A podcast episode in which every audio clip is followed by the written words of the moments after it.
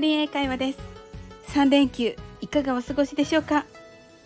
カフェで作業しようとしたら朝の8時にどこもいっぱい。車でぐるぐる回って結局図書館にしました。迷って結局ドライブになった。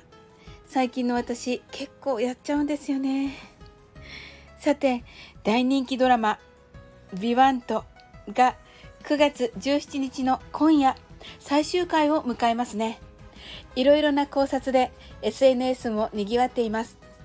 この「ビバント英語のように発音されていますが実はフランス語です。生き生きと生きるという意味で英語にすると living という意味に近いようです。しかし英語の living に生き生きというイメージはそれほど強くはありません。英語と日本語もイメージの違いがありますが同じヨーロッパの言語である英語とフランス語もこんなに違うのだなと面白く感じました。明日の SNS はきっとビバントのネタバレで溢れてしまいそうですがネタバレは英語では spoil とか ruin と言います。spoil ruin とも台無しにするという意味です。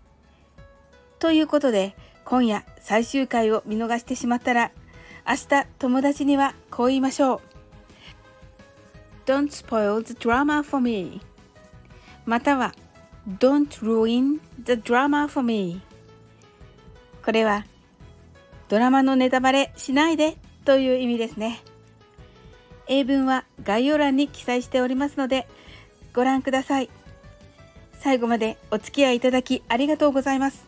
この番組はお好きなことをしながら耳だけこちらに傾けていただく聞くだけ英会話をコンセプトにお送りしています。